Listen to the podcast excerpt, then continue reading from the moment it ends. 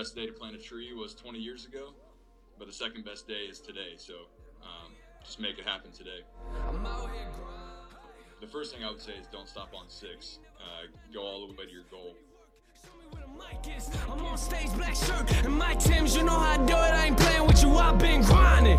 Anybody trying to sleep on me, better do something with your eyelids.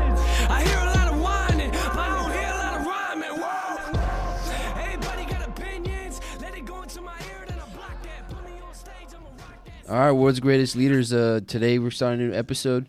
It's I, I'm very pumped for this episode. I think I've never been as excited because it's like the first time I'm recording with someone through Skype, and I'm recording with uh, with someone that I used to work with. He, he's on to bigger and better things.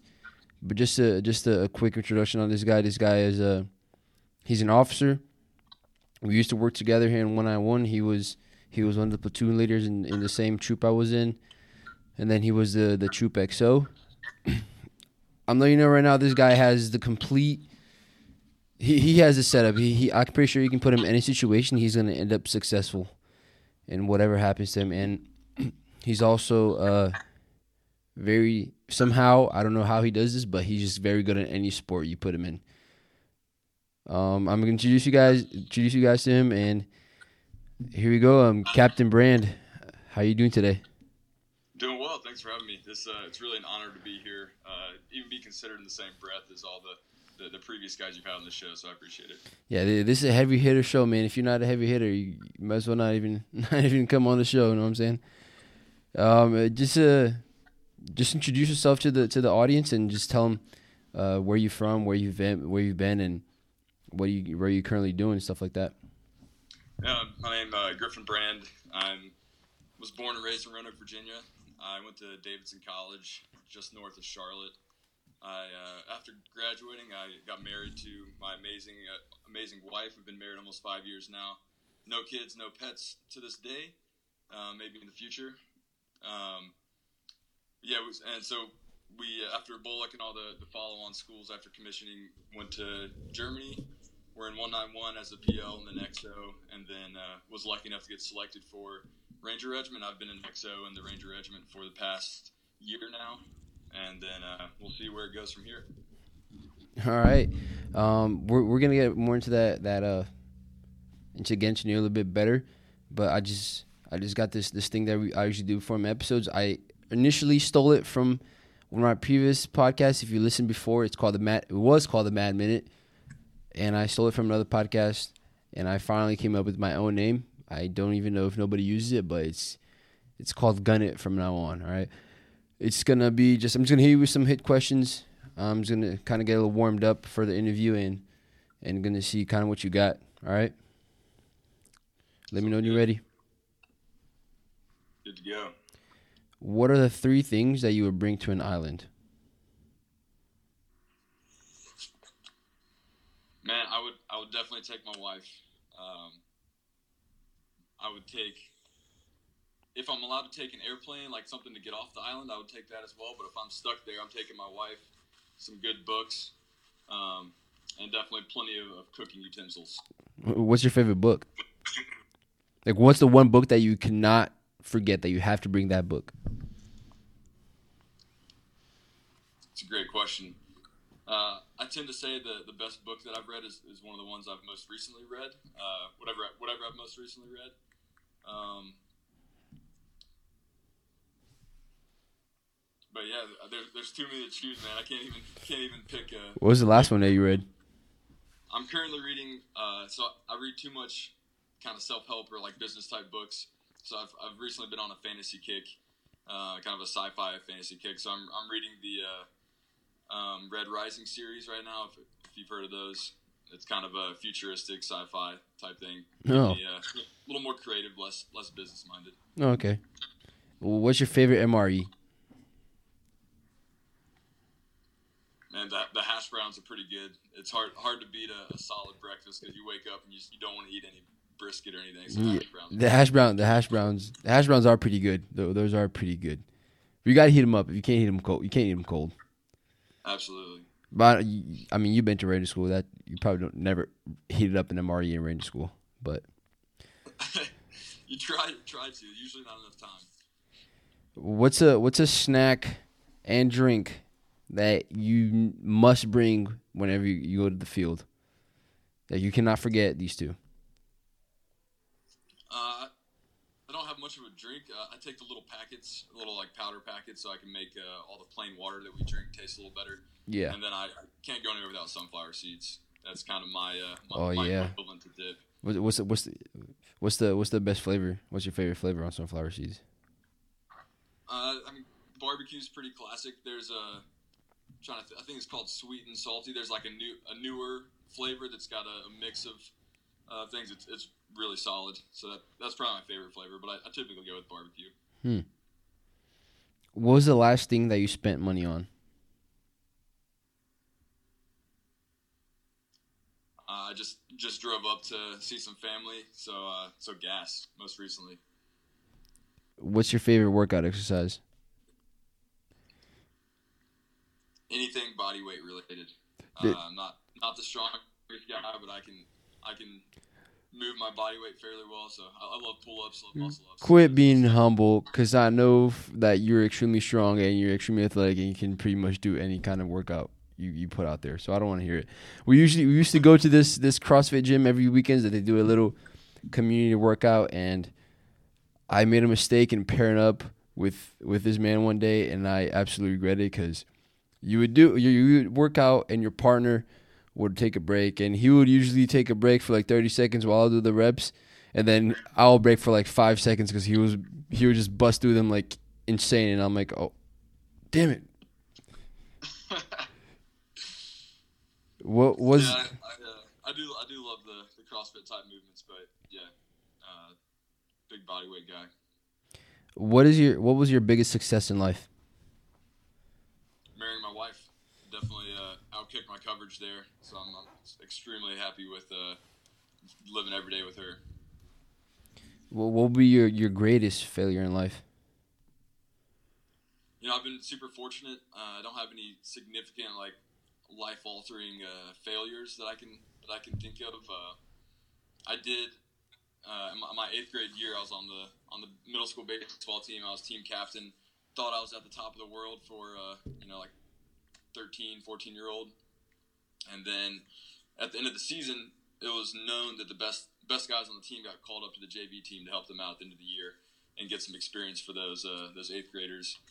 And uh, I came to school one day, and two of my buddies who were also team captains of the middle school team had JV jerseys on, and I, I didn't. And uh, that that moment, I was like, man, I, I was not selected, not one of the apparently one of the best baseball players, and it just kind of fueled the fire a little bit to uh, not only athletically but otherwise just be work as hard as possible and, and be be one of the one of the top guys to get selected for that sort of thing. and that's that's something that's something uh i mean i don't know how it is to you but it's it's definitely something very small compared to some uh actual failures out there in life but at the end of the day it's all about like what you make it i think it's i- i- if it, it doesn't have to be a failure it can just be a learning experience because because you didn't get selected for that JV team, but look at you know you got selected to be an airborne ranger, which is a lot of people that just try to do it and they, they can't do it. But I think it's more of a learning experience. Do you agree with that?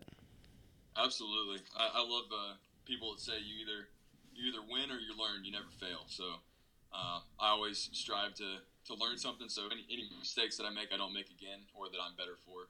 I, I'm I absolutely agree with you. Do, are you more of a, a villain or a superhero guy? If who, if depending on which one you are, what who's your favorite villain or superhero? Uh, I'd, I'd say I'm more of a superhero guy. Um, You would be. Wolverine's an awesome dude. Pretty uh, pretty cool powers. He can heal himself. All right. Hard to beat that. What is your favorite alcoholic beverage? Pretty basic. Uh, like some, uh, like just Jack and Coke. Jack and Coke. You can't go wrong with the Jack and Coke ever, ever. Yep. If you could go to a bar with anyone in the world, past or present, have a drink with that person, who would that person be and what would you be drinking? Probably just stick with the, the Jack and Coke. Um, you know, something that that everyone's into. And man, there's so many good people to I recently read a John Steinbeck book, which is uh, I found I found super fascinating. He spent a good bit of time in Spain, and I, I studied abroad in Spain, so I'd probably go go to a bar with him. He's a definitely inspirational author, so I I pick his brain. Hmm. What was the last thing that you did in public, and you were glad that nobody was watching? Unfortunately, uh, my wife sees everything that I do, so I, I tend to I tend to try and do athletic things sometimes, and I, I hope that nobody's that nobody's watching because oftentimes uh, I'll make a fool of myself, try and jump over a fence, and then trip halfway over, jump from a rock to another rock. And my wife my wife catches me every time, but usually it's just her. What's your biggest pet peeve? Uh, I, I, hate to sound cliche, but it's a uh, I have a big pet peeve in in uh, the professional environment. People say they can't do something. They just straight up come to, come and tell me or somebody else that uh, a task can't be done. Oh yeah, that happens a lot in our job. Like you, you ask a dude to or a girl to I don't know move a truck to the mechanics bay to get fixed and like, oh, I can't move it because of this. I'm like, dude, it's something that simple. You got to figure out what's you got to figure it out, man. There's nothing I can't do. It you can do anything you want. Yeah, I, I 100% believe in, in criticizing by creating and uh, always presenting a problem with a solution. So I think if anyone ever, and I, I always strive myself to, to uphold the same standard. I never tell someone I can't do it. I'll tell them uh, if there's some sort of obstacle in the way, I'll tell them kind of the alternative of why I what I can do and sort of a amended time frame in which I can do it. And I think that's probably the biggest problem that I experienced here in 191 was just a whole bunch of people because most of the times it's, it's either just people being lazy or they're just being I'm gonna be straight up there's just them being just some laid back bitches where just they they just they just can't take it and like well I can't do this well I don't want to do this way because of this and they will find a problem, but they'll be really quick to to to to put that problem out there, but they'll never come up with a solution how to fix the problem, and, and that's probably like my that's actually probably one of my biggest pet peeves since I've been here in Germany is just people just finding problems but not trying, not even trying to find solutions. I'm pretty sure you experienced that over here too. People encounter that three foot wall and they, they can't find a way over it, and you know that that exists everywhere. It's not not in any particular unit, not in any particular profession. I think it's just a pretty much uh, an epidemic throughout the world, and it kind of that's what separates one successful person from uh, from the rest of everyone else. Just yeah. being able to to find solutions and be that problem solver. What What's the best piece of advice that you can give to someone? Yeah, I think that would, that would be one of my biggest pieces of advice. Just be be a problem solver, be someone who adds value to other people, and uh, and nothing will stop you. Okay. Um. Let's see. I got a list of a whole bunch of over here. I don't even know what to ask you. Um, have you ever felt invincible? I've definitely had a, a number of moments where I felt felt like on on top of the world. Um, getting married to my my amazing wife, you know, grad, graduating Ranger School, some some big accomplishments that that I've thought about and put a lot of preparation into that I've I've finally been able to achieve. Um, I don't know if I've ever felt really in, invincible. I, I, like to stay stay as grounded as possible, but I've definitely felt felt like I've uh, been on top of the world for a few moments. What is one skill that you would like to have that you currently don't? If you say anything about being a little bit more fit, I'm a, I'm, I'm gonna hang up this right now because. well, not, I mean, I could always, I could always use more fitness, but I would, uh, I would go for teleportation. That would be, that would be awesome. That would be cool. That would be cool. Be able to just go anywhere in the world. That would be awesome. Yeah, I'm not worried about going back or forth in time, um, but but traveling around, not having to uh, take long car trips or I mean, plane rides can be fun, but you know, just getting one place to the next immediately would be awesome. That would. Always be on time too. Absolutely. Free, free. Don't need to pay for a plane ticket to travel if you want to travel. Save, save crazy money. Also, you can do everything at once because I, my wife always criticizes me for trying to build Rome in a day. I always try and do everything at once, and um, my limiting factor is always time and just like my own personal capacity. So if I if I could teleport, I'd, I think I'd be able to do almost everything at once. Hmm. Be easier. That that would that would be. Damn, I want that skill now. If all jobs paid the same, what would you be working with right now? Uh, my uh, I guess not to go into go down the rabbit hole, but my my goal is to. I've started doing some real estate investing with some business partners here in in uh, Georgia. So I, um, my my ultimate goal is to do real estate investing to provide some passive income, so that I can do mission work full time, helping people around the world that that are either in some sort of captivity or like uh, victims of sex trafficking, that sort of thing. Hmm. That's interesting. Um, I, I, I never, I never, I would never picture. I, I honestly, when I the, the day I met you, I would picture this guy. He's definitely in to go to be Delta Force or some crazy shit. I, I, I don't think I, I don't think I can picture this man doing anything besides being in the military. But Well, it's pretty. I, uh, I appreciate that. I guess I I, uh, I hope that one day, whenever that day comes, I'll be able to, to use the awesome awesome skills I've been afforded through the military to, to help people around the world. That's good. And one last one. If you were a chief of staff, what regulation would you add or change? Mm. It's funny that the first thing that comes to mind right away is Hands in pockets. No hands in pockets. I will. Oh my god, I that, that would definitely be the first thing I would change. I I it's it's it blows my mind how someone can have a, a huge issue with someone just putting their hands in their pockets, especially when it's thirty two degrees or less outside. No kidding. It's, especially when there's some sort of health or environmental factor at play. I, I think stuff, common sense things like that just need to be need to be slightly amended.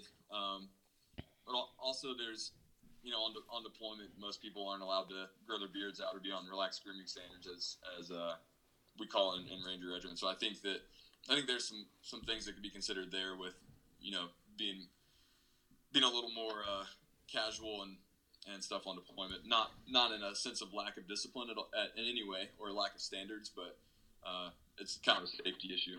Yeah, I mean, I think I think putting your hands in pockets has nothing to do with standards. I think it was just some prick that saw someone with hands in their pockets and was like, "Well, I don't like that. Let's make that a regulation. No hands in pockets." Which I mean, Just like anything else, right? Pe- people abuse it or they casually stand with their hands in their pockets when they're addressing someone of, of like superior rank, and yeah. and then it just ruins it for everybody else. So um, I'm, I'm with you. But I think putting your hands in your pockets is not going to affect your ability to lead, your ability to be to do your job. I mean, it's just hands in your pockets. But whatever. I'm uh, I get upset every time we talk about hands in pockets. Uh, all right, so I mean that was the end of the the whole reason I changed the Mad Minute to Gunna is because one, it wasn't originally mine. I completely admit that. I don't care, and it would never last just a minute. All that's like seventeen to twenty five minutes, and to this day, my first episode with First on Pumphrey, it holds the record of twenty four minutes. So Wow. yeah, he you know you know him. He he really enjoys talking. He's just he's just so fun to look at. with Such great teeth. It's hard to. Yeah, he he he is he is a very handsome looking person. Like and he he he just walks in a room and he'll his his presence and his like his good vibes will always just affect the rest of the rooms. If if he's pissed off, the rest of the room is in a bad mood. But if he's happy, the whole room is is happy. I don't know how he does it. He he just does it with such expertise, and it, it amazes me. Yeah, he's he's got that contagious personality. Just such a such a good person too. Yeah, absolutely. Um, kicking off the interview, um, can you just go a little bit more in depth with your uh, military career and like where did you start? Like where did you go to college and, and stuff like that, and, and to what you do what what do you do now? Sure, I, I started. So I, originally looking looking at college, I, I really wanted to go to med school. My whole plan was to have the military pay for college and med school, and then serve as a doctor in the military. And and I had I had an uncle that had done that. Thought that was a, a good choice. I was I was very interested in, in medicine as a result of some some injuries through playing football, and got to my into my second year of college. I was a bio major, and I was not not enjoying my pre med classes or that track, so I did a complete 180 and decided to do the combat arms route. And I'm super glad that I did. went to uh, I'm an armor officer, so I went to Armor BOLC. Then a b- bunch of schools after that, Airborne Ranger uh, reconnaissance course, and then uh, made it to 191 where I was uh, in the three shop for a little bit, and then PL and XO and Bulldog Troop, the the best troop in in the entirety of Europe. And so, Absolutely. uh, super fortunate to be there amongst phenomenal leaders and, and great great soldiers and paratroopers. So um, I, I couldn't ask for a better start to my army career than uh, than what I had in 191, and that just really set me up for, for future success. And then uh, gave me the opportunity to, to try out for for RASP. Got selected there, and then I've been an XO and Ranger Regiment for the past year. Um, about to I'll be heading heading uh, deploying again in, in a little bit, and then we'll see where the, the winds take me from there. I'm, I'm scheduled to go to maneuver captain's career course here at Benning in January of 2021. So I've uh, I've got that as a backstop for, for the next next little bit. So so from being in one nine one and and uh being in a a very high paced unit that goes all over Europe training and, and just just establishing alliances with, with our allies to going to to Ranger Battalion which you actually deploy in and it's also a very high paced unit. What can you see is like the the biggest difference between both of both of those two organizations?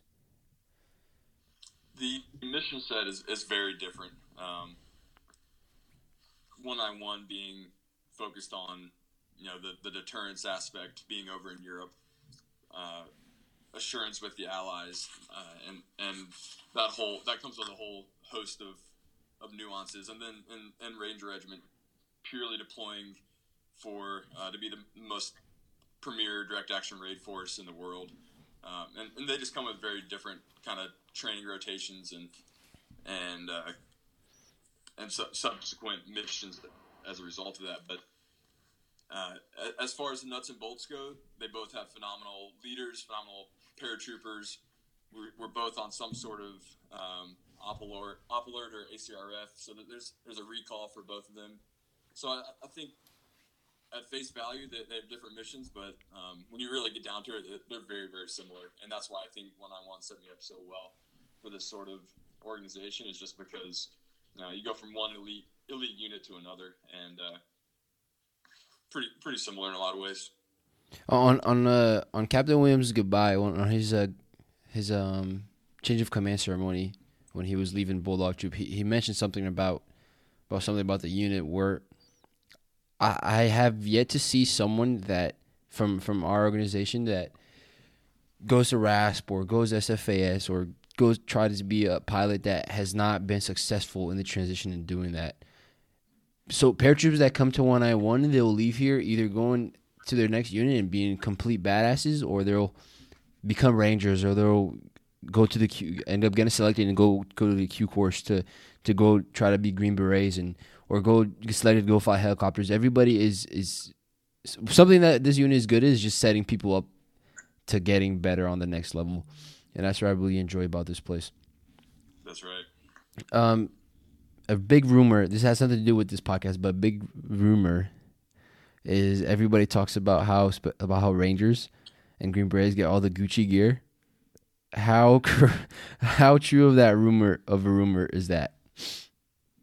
Uh, we, we definitely get better gear. There's a whole host of uh, line, lines of accounting that that are available to special operations that aren't to regular army. So, you know, better better plate carriers, the the more enjoyable fat the fast helmets that are lighter. Oh yeah, I actually work with Peltors, and, and we have a whole new uh, headset system now. So, yeah, de- definitely better gear.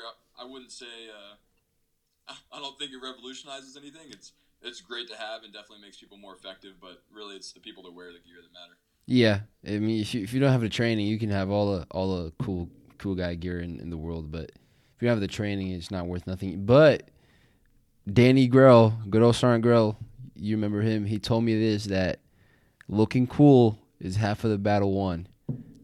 So, so the other half is just knowing how to how to use it. But he does have a point he's, there. uh, he's the ultimate gearhead, so I, I would expect him to say something like that. Um, I don't know. Every, everyone in, on my, my college football team said, uh, "Look good, play good." So I guess it, it kind of rings true no matter, no matter where you are. Yeah, yeah. At the end of the day, I mean, yeah, it, it just makes a little bit kind of sense. So, um, what what made you join? What made you want to do, join the army and, and want to be an officer? Joining the army was, um, like I said, I wanted to, to do the med school route and and also serve at the same time. Doing specifically the ROTC route was a great way to kind of meld both goals of, of having college and, and potentially med school, school Free college. and then Free college, serving afterwards. free college too. That that Yeah. that's, a, that's a great great advantage of just going to school for free. Huge advantage. So, um, wh- why why did you use what did you what was your drive to go become special operations and and why did you choose the Ranger Regiment route? That's a great question. The I, I definitely looked into going to SFAS and, and taking that route. I think timeline specifically, it kind of worked better for my wife and I to to do the uh, regiment thing and and go that route. And I just I wanted to serve and the you know everyone wants to be challenged. Everyone wants to see kind of like what the next step is and and not that it's at all a, a professional step, but I wanted to I wanted to be uh, you know go to the selection process and see how I would how I'd fare there, and then serve in, in a, a very prestigious organization and just give back as best I could um, through the, the things that I had, I had learned previously. So I, I wanted to to be the best unit I could I could serve in. Okay, so so have you have you worked with the Green Berets uh, while you've been in the Ranger Regiment? Me uh, personally, I've not worked with them extensively. That we, we work very closely while deployed, so I've, I've worked with them uh, a little bit, but I, I definitely will more here in the next couple months. So so what would you say is the big difference, not in the organizations, but the but the people and the leaders, like soldiers, paratroopers, leaders, and in the in both, well, in, in conventional army, rangers, and and as Green Berets, if you can talk on that, what would you say is the biggest difference in all three of those uh those kind of people? Yeah, that's, that's a good question. It's hard to kind of put a finger on the difference between uh, those that are Green Berets and those in Ranger Regiment. I think I think what one big difference between the two of those and the conventional army is the selection process. You'll see, and, and you see it in airborne units too, simply having to go to airborne school or in like the 101st going to air assault school.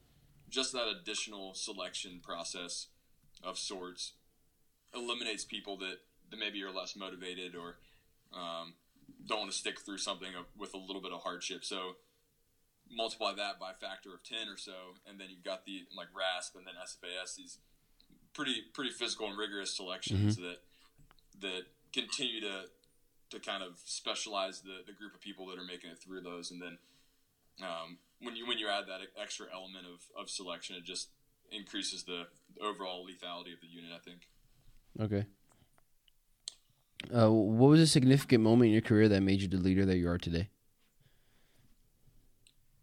it's not not necessarily a career moment, but when I was in tenth grade, I had a, a pretty significant knee injury. It resulted in eight hours of surgery, and that was kind of a pivotal life moment. You know, from a tenth grader that thinks he's going to be, you know, playing big time football one day, to not being able to even lift my own leg after the surgery for about a month.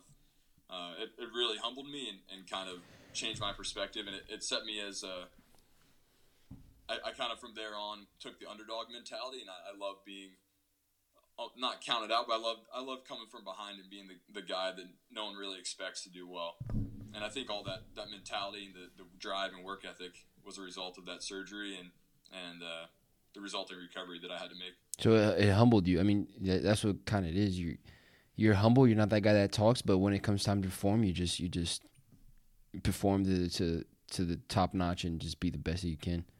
That's a, that's pretty I good. try, yeah, I try and I try and have uh, just speak through my actions. I I don't know if I'm ever the first to talk in a group, but I, I try and always be one of the, the hardest workers in a group. Yeah. Uh, as as an officer, you're you join the army.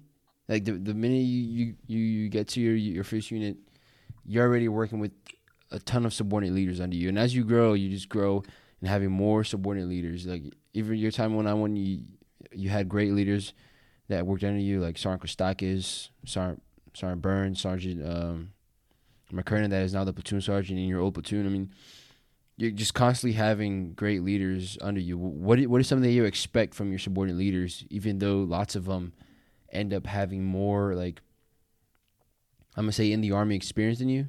What what is something that you expect from them? Yeah, that's a. I really like that question. I, I would say two things. One is the what we already touched on, and if they have a, a problem or uh, something that, that can't be done, that they would come back with a solution on how to how the how their subordinates would then accomplish it, or how, how they would lead their men to accomplish it. Um, and then two, that that they would persistently kind of check my uh, my advice or my guidance because, like you said, you have plenty of people under you with, with more experience and um, that, that that are extremely competent and know what they're talking about. So I always expect people to um, as professionally as possible, let me know when I'm when I'm misguided or if I'm missing something, and, and let me know how I can how I can improve as a leader too. I think that's that's a big problem that we have in in the army. At least I see is is is leaders just just settling down and just accepting the fact just because they're it's just a uh, well, for example, I'm just a sergeant, and I know this idea is not a good idea, but I'm not to say nothing because my my platoon leader wants to do it this way.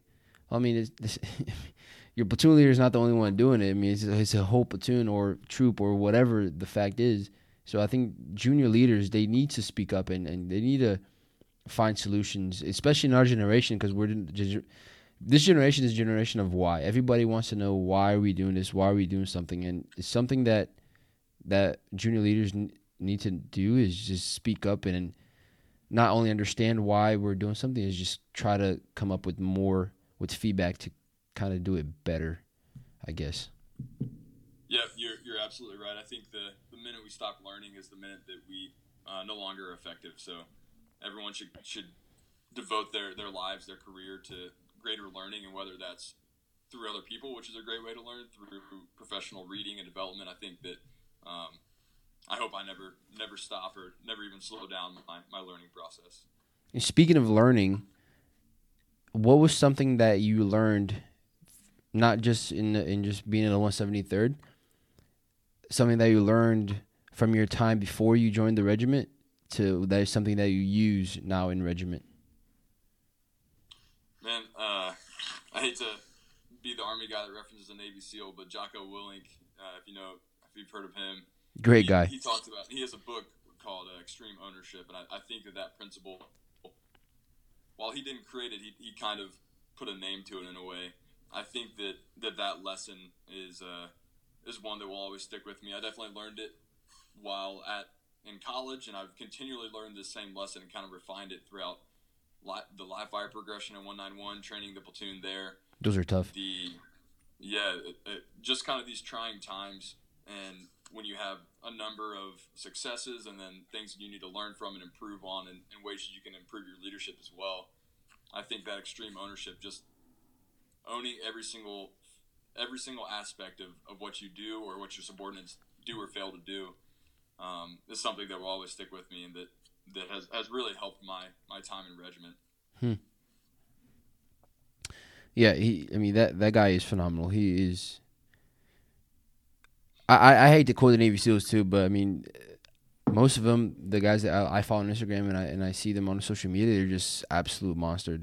And I mean, there's no need to mention David Goggins. We all know that he's a complete beast. But most of those guys, there's a reason why they're like that. They just been through so much, so much stuff that it just molds them to the amazing kind of people they are today. So, uh, what can you say is the is the hardest decision that you made in your military career, or something that you really had to put a lot the thought to it? Yeah, two two moments come to mind immediately. One is when I'm picking my branch and in ROTC whether I was going to go infantry or armor. Hindsight, I, I absolutely think I made the right decision going armor branch.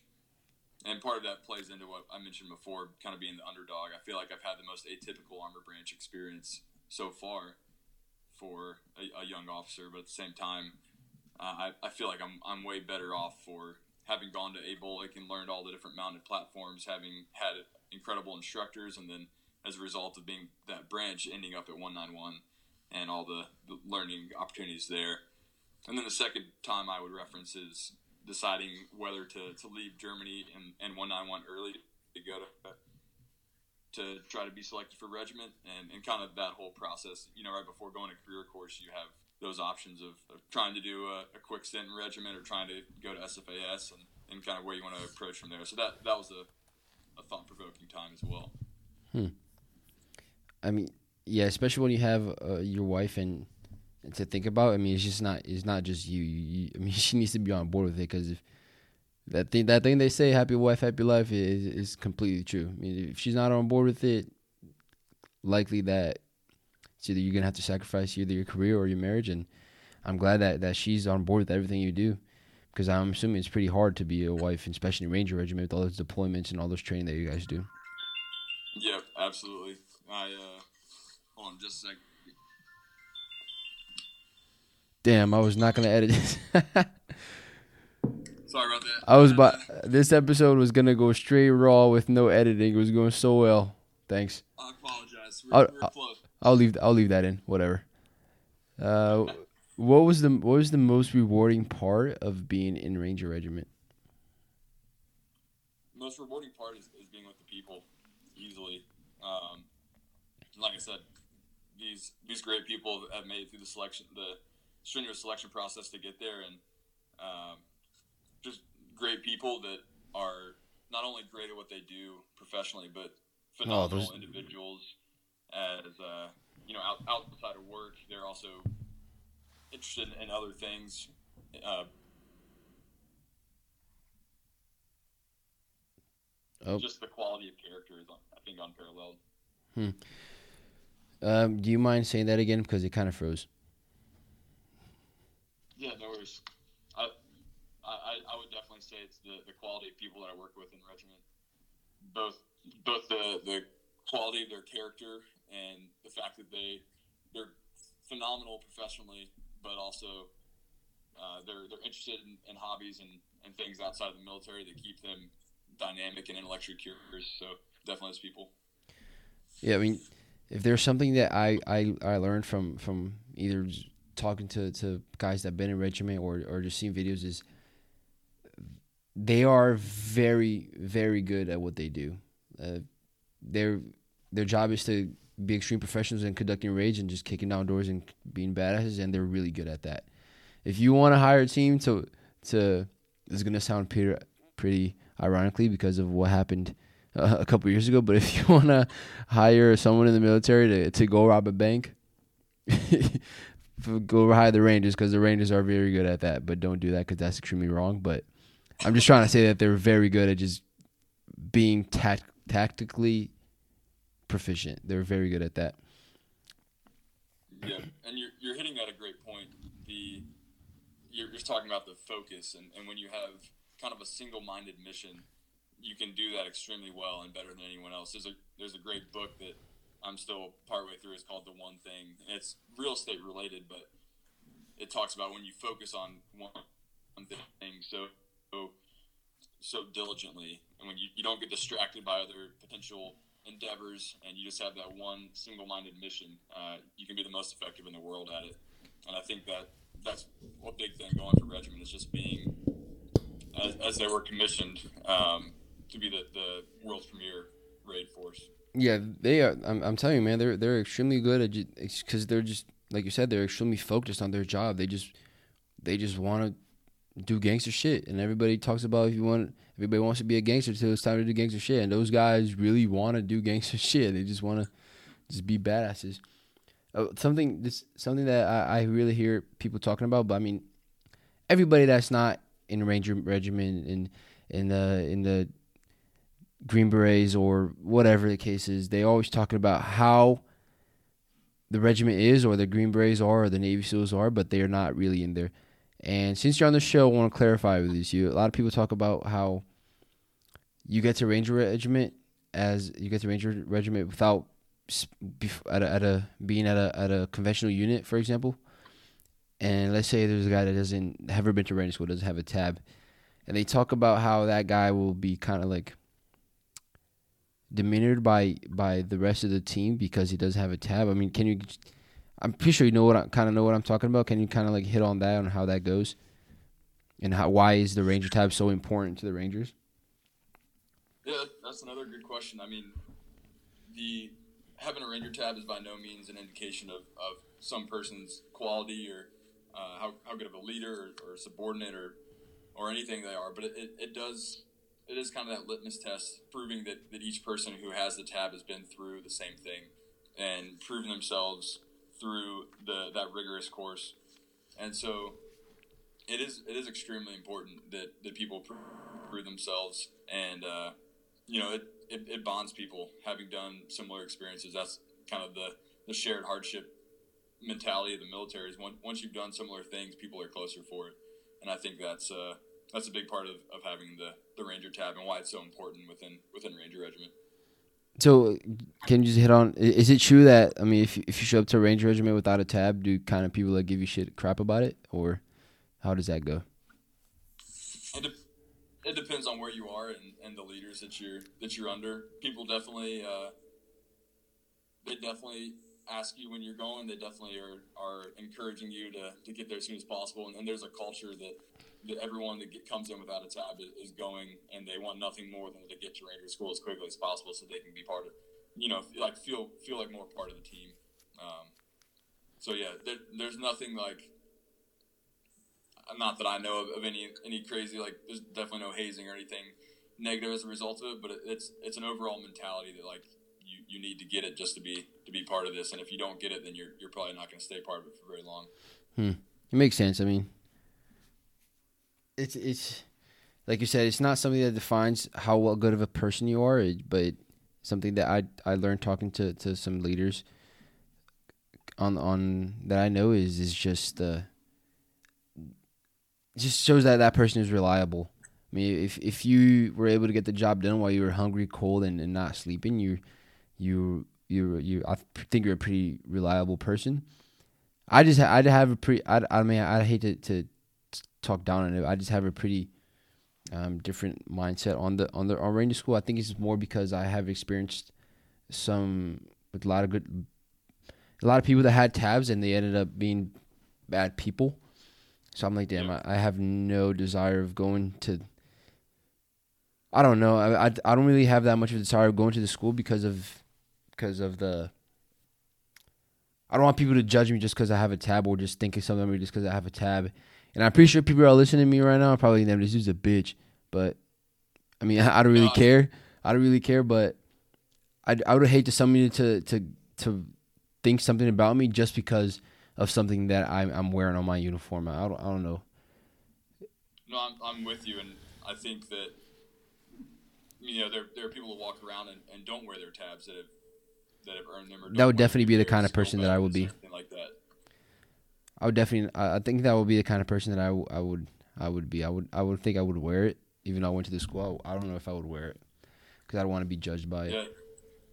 And there there's kind of two schools of thought. There there's that, and then there's also the school of thought that it's something you did that was hard, and, and not only should you be proud of it, but you should also also encourage others to go because it's it is a school that when you come out on the other side, you're better, absolutely better for it. And I think that sometimes just by wearing the tab, it encourages other people to go. Mm-hmm. And um, not not to mention, like in some organizations, you you are required to wear it. It's in their their SOPs that you have to wear it. Um, but also that you know maybe a younger soldier sees you with it and, and ask about it, and, and that you could be the motivation for him to actually go and and uh, be a better person and leader, and you know advance his career as well because of because of wearing it. Hmm. Yeah, it, it's it's it's a big deal. It's a regardless of what you think about it, if someone thinks about it, it's it's definitely a big deal. Um, so to this day, what what is something that you use to to to to to use as success? Like this, I need I need to finish this task because this, or basically, what what is your key to success on whatever task you're accomplishing? You know, I, I, try and I feel like I've been harping on this, but I, I, try and never take no for an answer. I always figure out a way to to accomplish either the the mission that I've been given, or or a goal that I have at hand. And uh, with that, when I, I, I set goals, which I think is a big big key to success, that people may not do that often. Um, but, but once you set goals, also breaking them down into, you know, little, they can be called a lead indicator, basically something that you can control on a daily or weekly basis to accomplish that goal. And then you can kind of, you can measure how often you're doing that particular task towards accomplishing that goal. And, um, you know, and setting out kind of tiered goals to The, a goal for the next month, a goal for the next six months, year, five years, and and then I don't really go much beyond that, but kind of setting out goals out until five years, and then working on little individual tasks to accomplish each one of those. Hmm. Yeah, I mean, it's it's just setting up setting up that that plan. Always having a plan on, on whatever the case is is is definitely important on on to accomplish something do you, do you currently have someone that you use as inspiration? Something, someone that you like, you look up to whenever you're going through a hard time, or someone that you talk to whenever you're going through a hard time?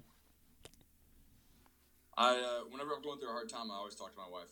She's, uh, she is absolutely my, my sounding board. She's always there for me, incredibly supportive, uh, extremely smart too, and she, she knows me better than, uh, than I know myself. So she can, she can kind of talk me talk me into the, the right direction because I, I often miss the, the trees for the forest. I've got kind of the, the bigger picture view, whereas my wife sees the she misses the forest for the trees. So we kind of offset each other well in that regard.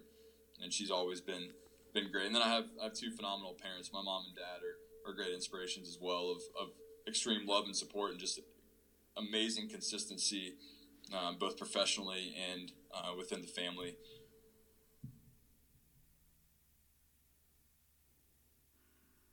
Okay. um, do you do you, what are your plans for for your future in the army? And I mean, do you have any idea what you're doing next? Obviously, you're going to the to the to the captain's career course. But are you going to be taking over a company after that, or or what's the plan? Yeah, we'll see what is after career course. The there's a new marketplace for officers, so you kind of put in your preferences, and then you can have a little more control over what's next in your career based off of that that online marketplace. So I'll I'll use that as best I can going to before I go to the career course, and then hopefully I get a, a good assignment coming out of that. Still still not sure what what that will look like, but I hope hope to yeah hope to go on to bigger and better things afterwards. So so you you worked in a reconnaissance organization and before you went to the regiment do you are you still in a reconnaissance? Uh, do they have any kind of like? Can you explain me what, what's like? Are you in a company or are you in a troop? And like what what is it like the the basic or uh, goal for that that um or objective or whatever the case is for for that company that you're in? Yeah, so I'm in the Regimental Special Troops Battalion. So we have the a bunch of the kind of enablers throughout the regiment. So we've got a communications company that does advanced expeditionary communications for the regiment. We've got a reconnaissance company that does some uh, some really cool advanced reconnaissance for the rest of the regiment. And we've, we've got the selection and training company that they they run all the selection programs for for regiment, and then I'm I'm the XO for HHC, and we have kind of everything in between. We've we've got all the the military freefall riggers. We've got the the guys that are the uh, master breachers, the dogs, the ma- master marksmanship program, all of all of these kind of specialty programs is, is what falls under HHC, and so that's the the job that I'm in right now. Oh, you need to coordinate to bring that that company over here and one I want to to train us a little bit because those sound it sounds like some pretty dope training to be honest with you. It's it is absolutely some of the best training that the army offers. Um, yeah, it's it's it's it's really unparalleled, and that's because of the extremely professional uh, instructors that we've got. I mean, what intrigues me in the whole soft community is is, is how I mean their training just looks fun. Like I wouldn't I would enjoy to just to to go in and just train CQB all the time or train how to breach all the time and stuff like that. It just it's just it, it just fascinates me and how how much they they they care about their training and how how well they they they think into that stuff because it's is what you do overseas. Uh, that you train on what you're gonna do when you go go to the go on deployment and stuff. It's not just not not throwing down in the training that we do here in the 173rd, but I wish we trained more instead of worrying about DTS and DTMS and and uh, all that crap. I'll tell you, man, you can't escape that no matter where you go. We, we still have all that same stuff here. The only difference is we've got, uh, like I said, these specially selected individuals that they kind of make those things more more routine and, and take up less of a less less time for the rest of the the formation. So it, enables the rest of the formation to pursue those better training opportunities and and uh, and really get more out of the training. But yeah, you don't you don't escape some of those some of those requirements wherever you go. But I mean, the the different the, we have those too, but the biggest difference is that I think a big thing in regiment is that if you're not doing your job, you're out, dude. You're you're not you're not going to be with us anymore. If you're not, you can't do your job, which is if you're an S one clerk, if you can't come in here and then just do your S one stuff, that whatever it is, you, you're gonna you're gonna find someone else to replace you. Or if you're if you're supposed to kick down doors, or if you're supposed to be a machine gunner and you can't do that, we're gonna kick you. We're gonna we're gonna you're gonna find someone else that can do the, the job better than you. And because we have those same enablers, but they just don't take their job seriously. I mean, it's. I think that's what that's. I, I'm not there. Maybe you can you can say, tell me if I'm wrong or right, but I think that's probably like the biggest difference between the innate our enablers or support MOSs. Yep. Yeah. Absolutely. The the people make all the difference, and it's this is gonna sound like I'm sure some sergeant major was the first one to say this somewhere, but everyone's an 11 Bravo on the drops in them, and so at the end of the day, in Ranger Regiment, every single S1 guy, every single finance guy, every sing- every single cook has been through a selection process, and nearly all have been to Ranger School as well.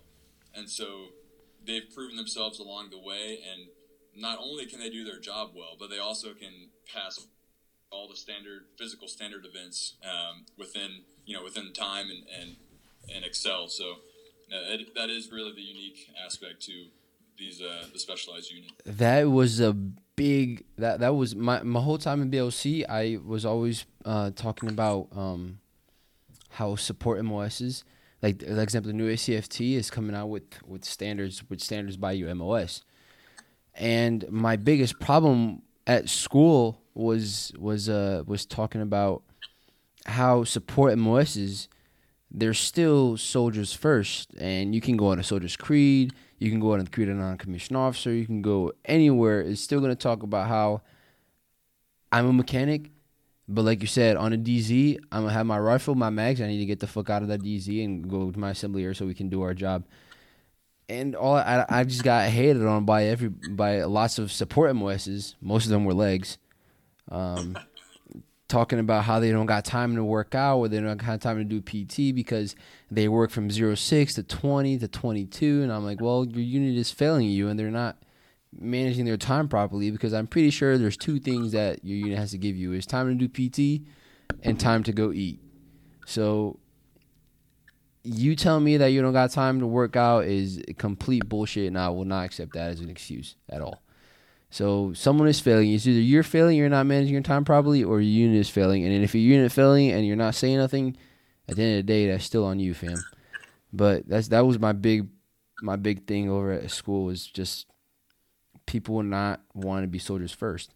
And if you don't want to be a soldier first, take your fifteen percent or just get out, man, and go do your job on civilian where, where you don't need to be physically fit and you don't need to carry a weapon and etc. I'm I'm with you, and that again goes back to people saying they can't do something.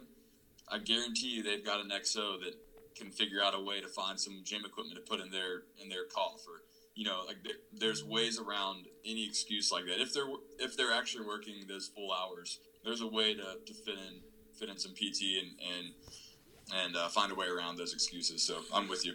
Oh, and and the, at the end of the course, we do we do uh, we do a, a a run, a unit run, and this is gonna sound like a joke, but it's like le- a little bit less than four miles at like a nine nine thirty minute pace.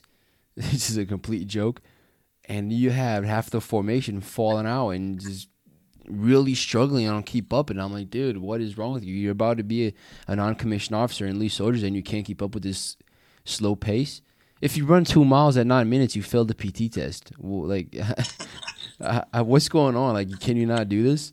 It's ridiculous because they're they're about to be the leaders in our organization and they can't even keep up with this really slow run.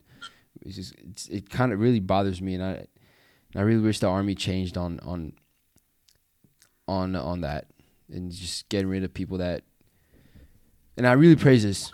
I sound like a douchebag. This here, oh, a good leader is only a good leader that's good at PT, but I really think that you're not a good leader because you have a 300 PT score, but a good leader will be good at PT and he will try his best as possible to get that 300 PT score.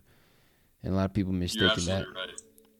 The uh, your your physical well being manifests itself in other ways. So it it reflects your mental, your your spiritual, your psychological. It kind of reflects all aspects of your holistic being. So I think that how how someone is physically it says a lot about uh, what's under the surface too. No, and also it's also about someone the person that taught me is probably the most phenomenal leader I ever met. Uh, first sergeant Max Pumphrey, phenomenal leader. You know that, but he taught me that it's all about also life longevity. Like you don't want to be 35, 40 years old and and having a heart attack and dying of diabetes or whatever the case is because you're just fat and you you you just you're not healthy. And look at him. He's like I don't know. He's pretty old and he he can he can still does PT like crazy. That's right. Um, he's not that old, but he uh, he's very impressive. That's for sure. Nah, he's pretty old. I hope he's listening to this right now. I hope so.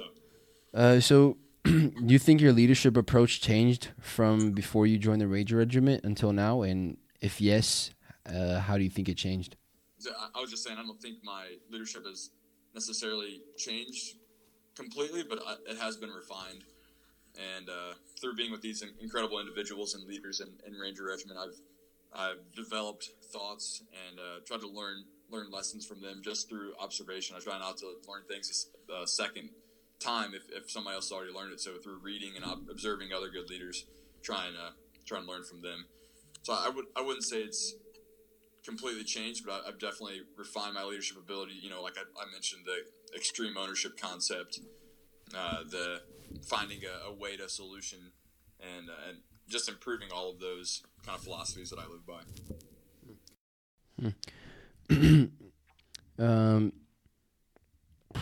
we're, we're, almost done. We got two more questions left, but this is a question that I I asked every single person that came on, and I think none of I think I think all of them but one was able to answer, it and I had to edit it out. But what was the toughest day in your career? The immediate day that comes to mind was actually in, in 191. We were doing some section live fires, and my platoon just really did not perform well. We did we did all right during the day iterations, and at night we just did not did not perform well. And and like I said, uh, through extreme ownership, like it was entirely based off of how off my lack of of preparation, um, both myself, but also my failure to prepare my platoon for that event. And uh, you know, it was, it was, high pressure. Everyone is. Uh, it's a, it's always harder when you're under under nods at night and everyone's tired, carrying a lot of weight, and uh, yeah, so uh, definitely a big failure that I've learned a lot from, and uh, hope to, to never have to repeat again. But that that's probably been the, the hardest day, and and recounting the story, it doesn't sound like anything significant, but uh, in my memory, it's it was definitely kind of. I feel like I, both let down my company commander and I let down my battalion commander or squadron commander at the time because of uh, they, they just had ex- expectations of me that I didn't meet, and I, I, hope that I never have to have to fall short like that again. Hmm. I mean, back before I was in, in Red Platoon, because you were the Red Platoon platoon leader, Red Platoon was always a little bit more inferior to to Blue Platoon, because that's the platoon I was in. But now that re- now that now that I'm Red Platoon, Red Platoon is pretty is pretty solid. Yeah, I guess we have to just we have to clarify what metrics we're going off of because the Red Platoon I remember we led the led the Hohenfels uh, kill count, got some free pizza out of it.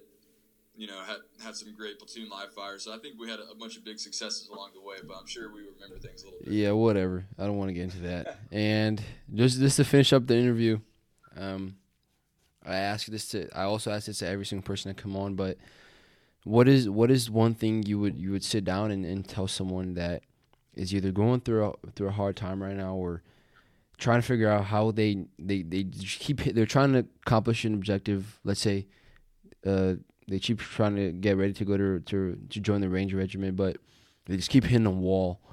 What is something that you would tell someone to to just hey snap out of it and, and climb over that wall and figure stuff out? Like what is something that you would you would advise that person to do, or just just some inspirational words that you would tell that person? Yeah, I, I love that question. I've got two things, and I hope that does, this doesn't come off as too cliche. But the first one would be, um, there's a, there's a great lesson, and it's it actually is originally from a, a sermon that I heard, so it's biblically oriented. But it's it's uh, don't stop on six, and so it, it just comes from when the Israelites were marching around Jericho. They they marched around for six days and nothing happened. On the seventh day, they finally uh, like the walls came down and they, they conquered the city, and it was like so many people throughout my career I've seen stop on six. They stop one day short or one one mile short on a run and they get dropped from a course or like they stop just one step short from accomplishing their goal because they they've come so far and they just they can't quite see the finish line and so they think that there's exponentially further to go but if you if you keep on going and go all the way to set that seventh day that's when the, the walls come down and, and things really start happening. That's when all the difference happens. So the first thing I would say is don't stop on six. Uh, go all the way to your goal. And the second one is, uh, I think it's a Chinese proverb that says the the best day to plant a tree was 20 years ago, but the second best day is today. So um, just make it happen today. Dude, that's phenomenal, dude. That that that's crazy. I re- I really like that. That that was awesome. That was great. Um, all right, well, we're coming to an end. This is this has been a great show. I, I really enjoyed just having you on the show and, and catching up with you. It, it's it's been a great time, and I, I, wish you and your family the, the, the best of success. I hope you guys have a baby soon. Um, but but yeah, man, it, it's I wish you uh, lucky on your upcoming deployment. I wish you luck on on the rest of your career, and I really hope to see you soon. I mean, I'll be in the states soon, so I'll hit you up, but really appreciate you coming on the show and sharing some knowledge and experience with these people because these people are here are hungry to learn and they're hungry to become better leaders and I think that you're definitely someone that someone that they need to talk to or just listen or get to know to to understand that there's always a way. Like you said, don't ever stop on six. Go all the way to the end and there there's always a way. Absolutely, JP. Thank you so much for, for having me. Uh, best of luck to you as well. Hit me up whenever you're whenever you're in the States and I'm uh, I'm free anytime. It's a it's a pleasure to be on here, and you're doing great things. I hear hear fantastic reports from all all parties over there in Germany on on your your success, and I know you'll be a fantastic uh, team leader and and uh, sergeant. I know there's only only up the the sky's the limit for you. So best of luck. All right. Well, this is the world's greatest leaders, and I'll see you guys on the next episode. Good time. Appreciate it. See you guys. Yep. You ain't never heard nothing like this. Let me work, show me where the mic is. I'm on stage, black shirt, and my Timbs. You know how I do it. I ain't playing with you. I've been grinding. Anybody trying to sleep on